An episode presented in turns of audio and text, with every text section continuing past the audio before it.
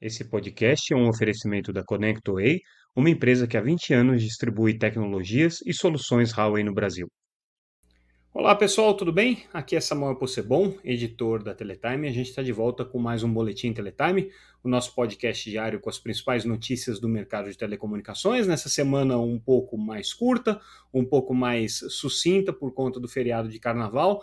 Então a gente traz hoje o que foi destaque nessa quinta-feira, dia 15 de fevereiro de 2024. É, na visão da Teletime, obviamente. E aí a gente começa com uma notícia que não é exatamente quente, mas ela é interessante para a gente entender é, o desempenho e a dinâmica do mercado de 5G, que talvez seja aí hoje a grande incógnita sobre como é que vai ser o futuro das empresas de telecom. Né?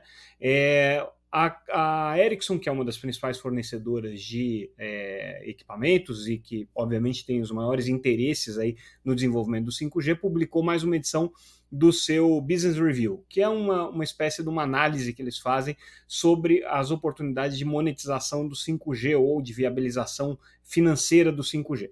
E o que a gente está vendo no mercado, isso pelos resultados das é, principais empresas fornecedoras, como é o caso da própria Ericsson, da Nokia é, e de outras, e também é, pelos comentários que as operadoras têm trazido nos, nas suas divulgações de balanço, é uma grande dificuldade de conseguir fazer o 5G dar dinheiro. Né? A gente está vendo mudanças de estratégia, claro, já anunciou recentemente que vai tirar o zero rating dos aplicativos. A gente viu é, uma tendência parecida também na TIM, agregando serviços é, de streaming, agregando serviços de conteúdo para tentar é, valorizar o produto. Mas o fato é que o 5G consumiu muito investimento das empresas de telecomunicações, das operadoras, e esse investimento ainda não está dando o resultado que se esperava. Nessa análise aqui que a Ericsson é, produziu com relação à, revisão do modelo de negócio de 5G, né? Quais seriam as oportunidades? Ela fica mais ou menos naquilo que desde o começo se fala que o 5G prometeria, né, como uma grande vantagem. Então ela diz que a primeira das grandes vantagens que o 5G traz é o Enhanced Mobile Broadband, ou seja, é a capacidade de oferecer mais velocidade. É, comparado com o 4G, obviamente a velocidade do 5G é bastante superior, comparado em termos de latência, também você tem um desempenho bastante significativo. Né? Agora, o que a Ericsson é, destaca aqui no relatório dela é que tem um ganho com eficiência energética, tem um ganho é, com é, a, a eficiência do próprio investimento pelo, pela quantidade de, de, dados que você consegue trafegar numa rede de 5G versus aquilo que você conseguiria trafegar numa rede de 4G. Então, isso daqui é o primeiro ponto que a Ericsson destaca como é, é, aspecto de valor. Interessante a gente notar que ela não está chamando atenção para a possibilidade de você cobrar mais por esse serviço, que hoje basicamente nenhuma operadora está fazendo. Né? O serviço de 5G é oferecido para aqueles assinantes dos serviços é, de banda larga tradicional, 4G, sem nenhum custo adicional, na verdade, assim, é, com a expectativa de que se ampliem as franquias, que você contrate planos mais caros, mas é, não existe a necessidade de você pagar mais para o 5G, isso é praticamente uma regra em todas as operadoras do mundo.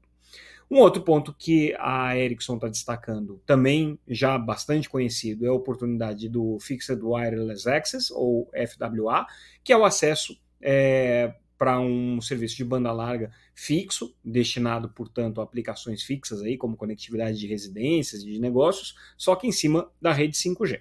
Esse aqui é uma, um case é, bastante é, consagrado também. No Brasil, a gente tem algumas experiências nesse sentido, com a Claro e com a Vivo já iniciando aí os seus serviços é, nessa linha do FWA, que tem problemas de custo de equipamento, tem problemas é, de é, ainda nacionalização desses equipamentos aqui e, obviamente, é, encontrar um modelo que seja competitivo com, por exemplo, as redes de fibra. É, o quarto ponto destacado pela é, Ericsson é também já bastante conhecido, que é a conexão é, de soluções diferenciadas baseadas aí no slicing de rede, que é você basicamente oferecer uma conectividade com uma experiência de serviço, com uma qualidade de serviço diferente a depender da aplicação. Então, conectividades aplicadas a games, a streamers, é, a conectividade é aplicada a, a serviços de redes privativas, tudo isso dependendo aí do elemento de slicing da rede, né? É, que pode ser mais bem aproveitado, mas aqui ele chama atenção também para conectividade dedicada para, por exemplo, para emissoras de TV, né, que seria uma possibilidade, é, ou é, grandes eventos aqui. A grande novidade é, do que a Ericsson está colocando, e que deve ser, pelo menos do ponto de vista dos fornecedores, a grande tendência do Mobile World Congress que a gente vai é, cobrir é, daqui a uma semana em Barcelona, é, que é o principal encontro da indústria móvel, da indústria de telecomunicações hoje no mundo, é a tendência é, de é, crescimento por meio das interfaces de rede, ou é, o que a indústria tem chamado é, dos Open Gateways, né, que é, a, é o padrão que está sendo desenvolvido entre diferentes operadoras para que você consiga, através das interfaces, agregar serviços digitais ali na rede. A, a Ericsson já há muito tempo aposta nisso, antes inclusive do Open Gateway, eles já trabalham nisso é, é, com desde a da aquisição da Vonad, tem uma, uma, uma preocupação já é, de longa data em é, é, trabalhar é, o desenvolvimento dessas APIs de rede.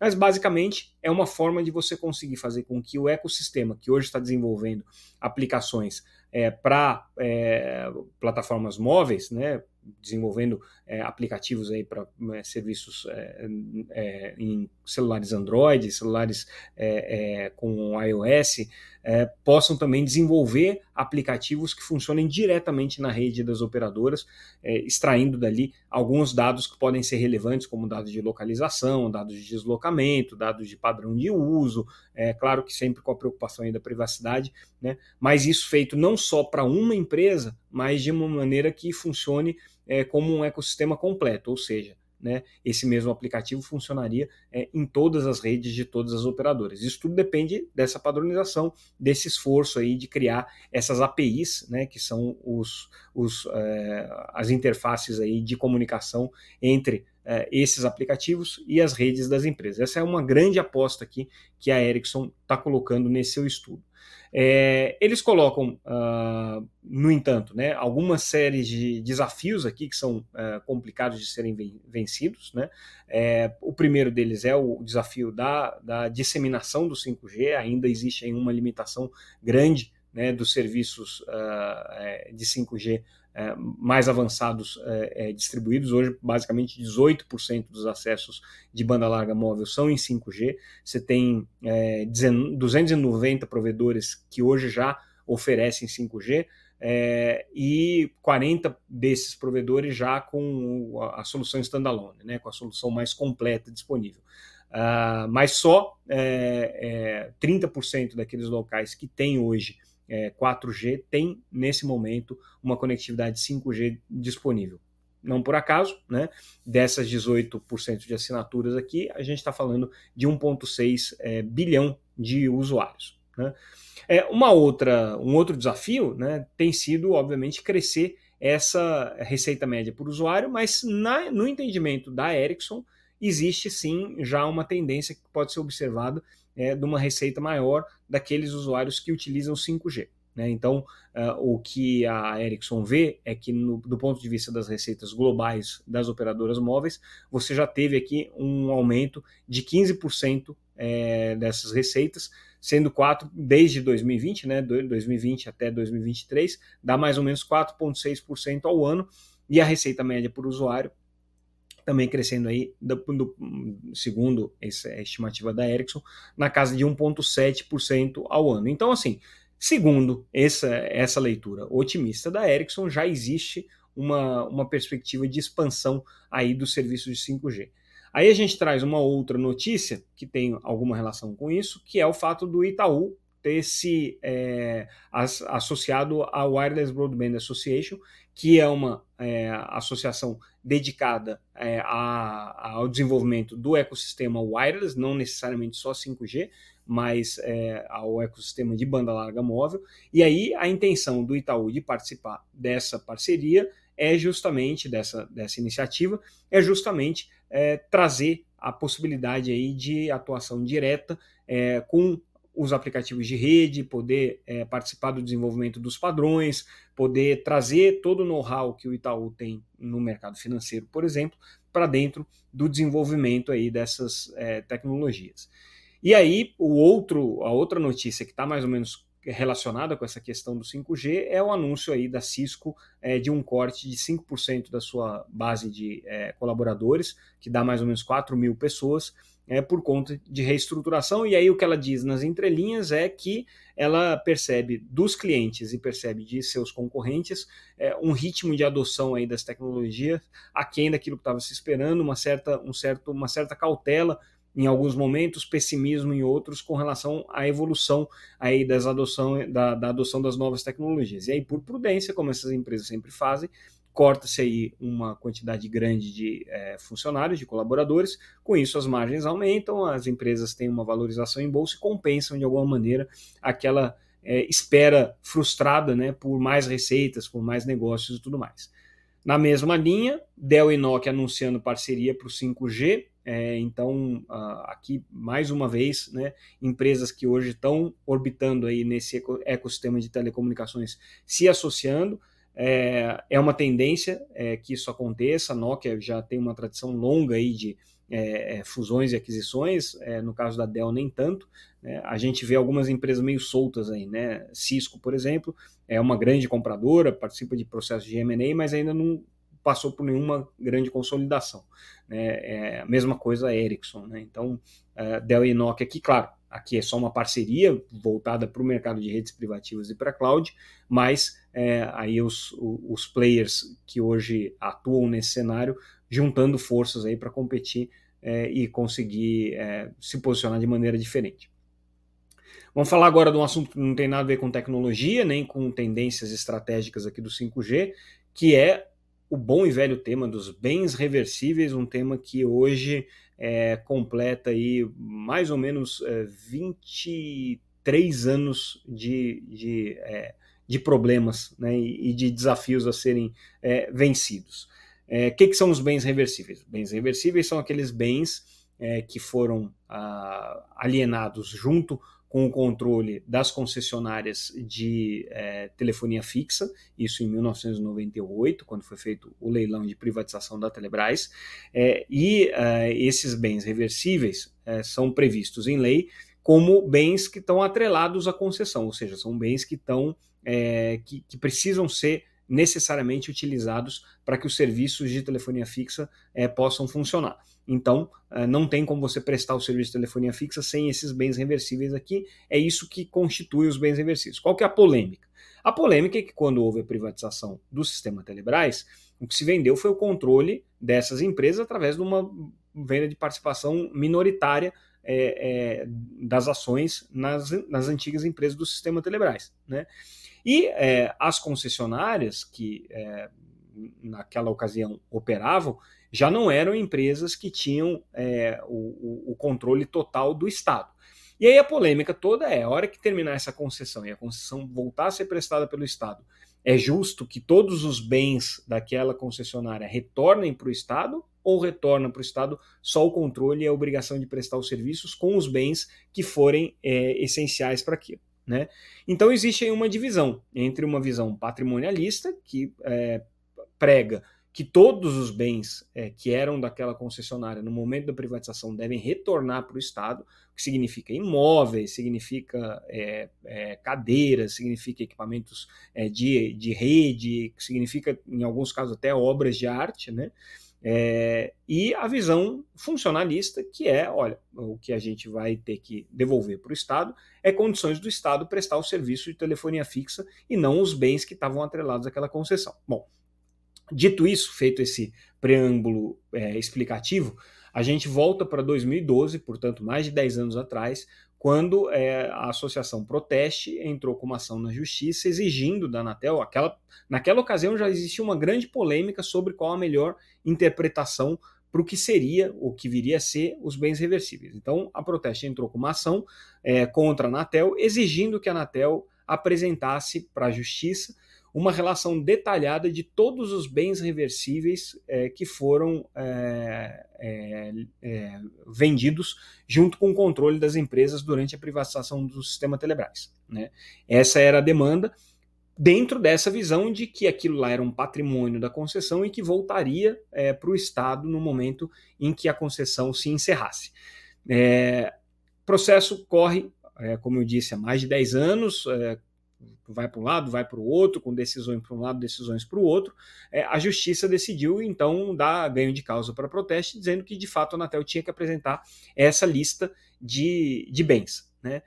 É, e a Anatel recorreu, disse: olha, é o seguinte, é, eu não tenho como apresentar isso, porque essa lista não existe. Né? Então, a Anatel fez lá as diligências dela junto ao BNDES, que conduziu o processo de privatização na ocasião, é, levantou dentro do acervo é, público nacional, é, com o Ministério das Comunicações, enfim. Né? E a, a Anatel chegou à conclusão que essa lista não existe. E, de fato, se a gente for olhar é, historicamente, só em 2006, com a regulamentação é, é, atualizada sobre bens reversíveis, é que a Anatel passou a exigir uma lista de bens reversíveis. Então, o que você até poderia encontrar seria uma lista do patrimônio que foi vendido na privatização, mas ao que tudo indica, essa listagem, pelo menos, não ficou acessível para a Anatel. A Proteste é, assegura que essa lista existe, né? inclusive é, ela mostra que existe essa, essa relação que está lá no acervo do Tesouro no BNDES. Mas, enfim, é uma relação de bens é, de 2000, é, de, de, mais de 25 anos, né, de 1998, é, e muitos deles já se perderam, já se foram é, é, alienados, já né, é, deixaram de, de, ter função, enfim, né, pegar qualquer lista de, de objetos aí de 30 anos atrás, fica difícil você conseguir encontrar algum deles que ainda tenha alguma utilidade. Né? É, só que agora o que, que aconteceu? O Ministério Público se manifestou nessa ação e disse que não, a Anatel tem que entregar sim. Né? Então agora esse recurso da Anatel vai, vai ter que ser julgado né, pela, pela, pela Justiça e decidir qual vai ser o ganho é, de causa nesse, nessa ação aqui.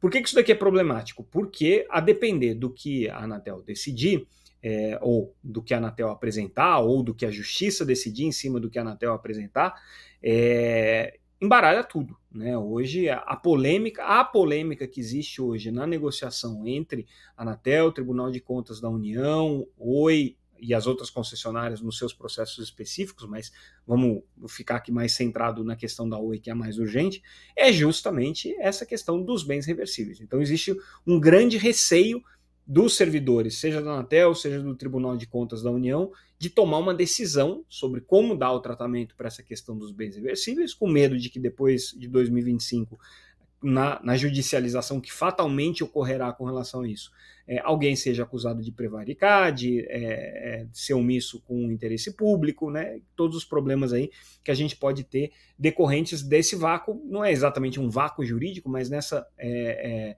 é, é, nesse sarapatel jurídico aí que a gente se meteu, com múltiplas interpretações, com avaliações de juristas puxando a interpretação para um lado, para o outro, com uma legislação que diz uma coisa, mas um Tribunal de Contas da União que tem uma outra interpretação é, com relação a essa mesma coisa, com decisões na justiça como essas aqui é, da Proteste, que atravessam de alguma maneira é, as interpretações dos técnicos que estão conduzindo esse processo. Então, assim, é um rolo sem tamanho, né? É, e que a gente só reforça aquilo que eu coloquei no nosso podcast de ontem. Né? É, quem acha que a situação da Oi é simples e que vai se resolver como um passe de mágica depois do processo de recuperação judicial, é, não tem conhecimento da complexidade que é esse problema regulatório. Esse é um dos problemas. Né? Tem outros problemas regulatórios que não estão ligados a bens reversíveis, como, por exemplo, é, as questões dos investimentos que deveriam ter sido feitos é, ao longo do, do, do, dos anos todos no Plano Geral de Metas de Universalização, é, das obrigações que foram impostas pela Anatel e que é, a, a operadora hoje contesta, né? É, de questões que dizem respeito às multas que foram, ao longo do tempo, aplicadas pela Anatel e que viraram dívida ativa, que foram negociadas aí entre Oi e AGU e vão precisar passar por um novo processo de negociação que ninguém sabe o que, que vai acontecer. Então, assim, tem problema regulatório é o que não falta nesse assunto aqui. Agora, os bens reversíveis né, são críticos, porque diante desses bens reversíveis vai se definir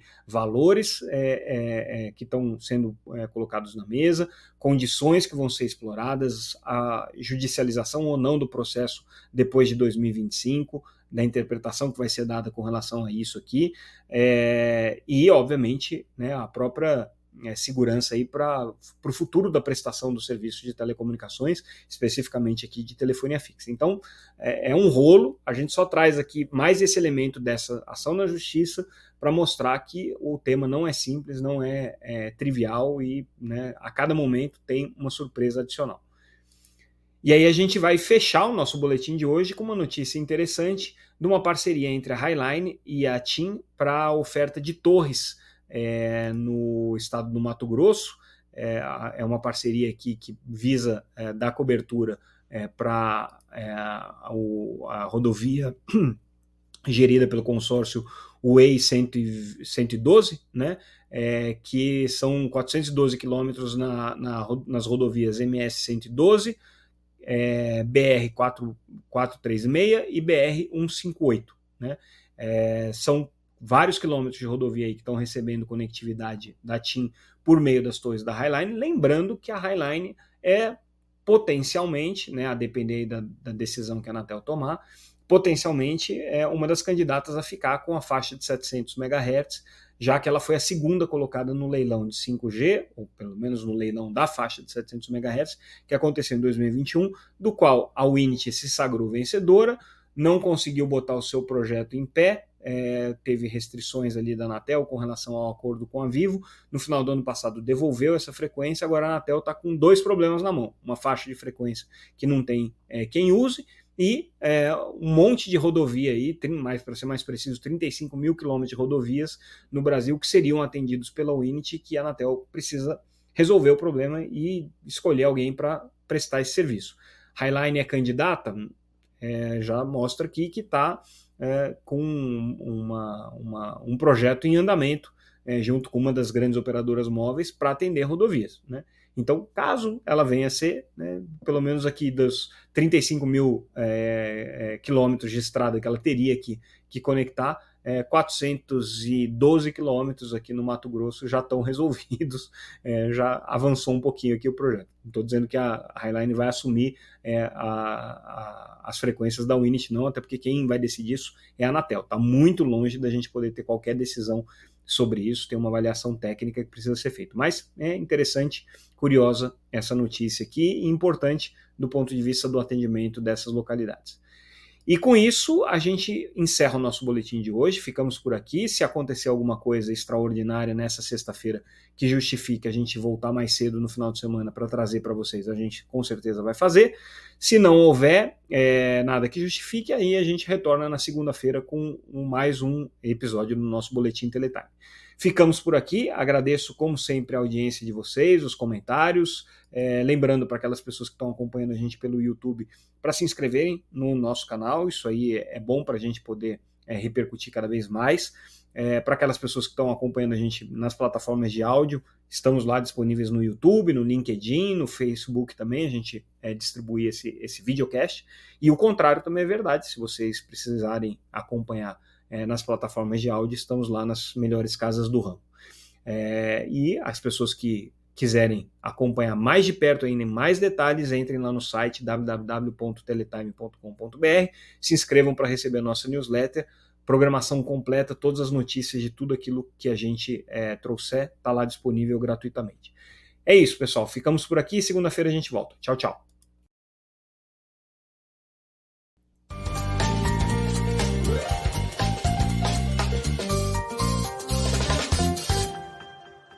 Esse podcast é um oferecimento da ConnectWay, uma empresa que há 20 anos distribui tecnologias e soluções Huawei no Brasil.